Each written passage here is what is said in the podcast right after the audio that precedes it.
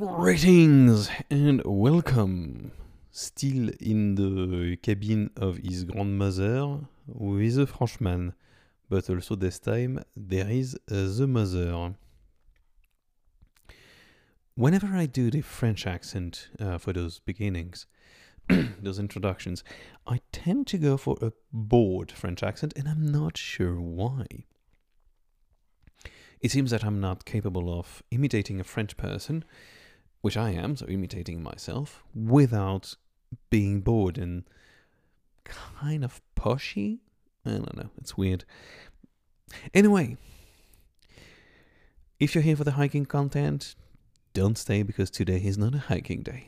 Uh, today has been a day of, well, leisure and family time um, spent with my grandmother going for uh, the market in Saint-Lary-Soulan. Very important moment.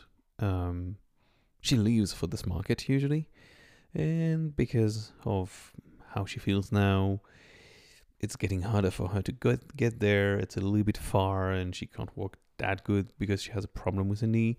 So yeah, I could drive her there and carry the groceries and let her talk and discuss prices. Oh my god, she discusses prices for everything. Uh, I would never dare to do any of that.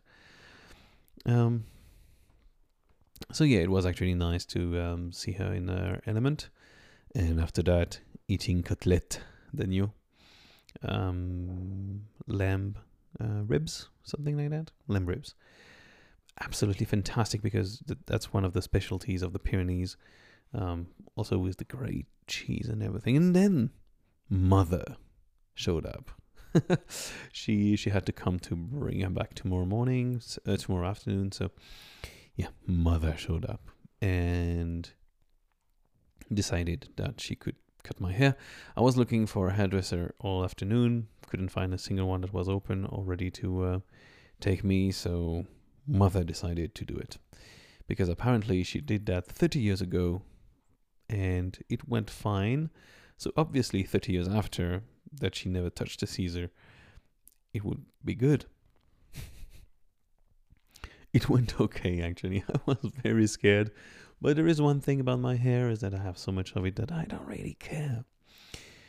Apart from that, I hiking related, um, I decided to switch from my backpack that I carried since the beginning of this Hexatrek to a new backpack.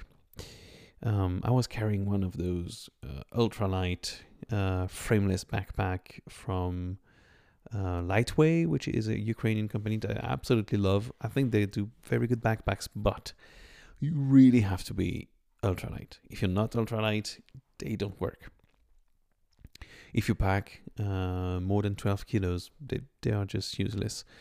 And my late grandfather bought a ton of gear to do the GR20 in Corsica um, a few years back, but sadly, because of health reason, he never could do it. So he's got a lot of brand new hiking equipment uh, that he never got to use, including Osprey backpack. A backpack that I used last year for a bit of my GR10. And I liked it, and I didn't want to go for it again because it's quite heavy compared to ultralight backpacks. Um, but now I tried it again with all my gear in, and it's just the frame system is just fantastic. It's insane. I feel like I have nothing on my back when I have the same weight exactly. That's that's really impressive. Uh, there's more room as well. So yeah, and also this is the backpack of my late grandfather who loves the Pyrenees, and um, I find it kind of poetic to continue um, this section with his backpack like I did last year, a little bit of the Pyrenees with his backpack as well. So yeah, yeah, I find it nice. So um, I'll carry his backpack, and and I'm quite excited. Actually, I'm quite excited to go back to hiking for this last stretch. Um, being by myself and um, yeah, I'm I'm I'm quite excited. Um, it it will be nice. So anyway, that was um, non really related to any hiking. Thank you for uh, following if you have been. Uh, I wish you a very happy time sitting in a comfortable chair where I am right now. a leather armchair that I absolutely love. That is perfect to read a book. So I wish you a very happy time sitting. Relax. Put your feet up and just breathe. And a very good night.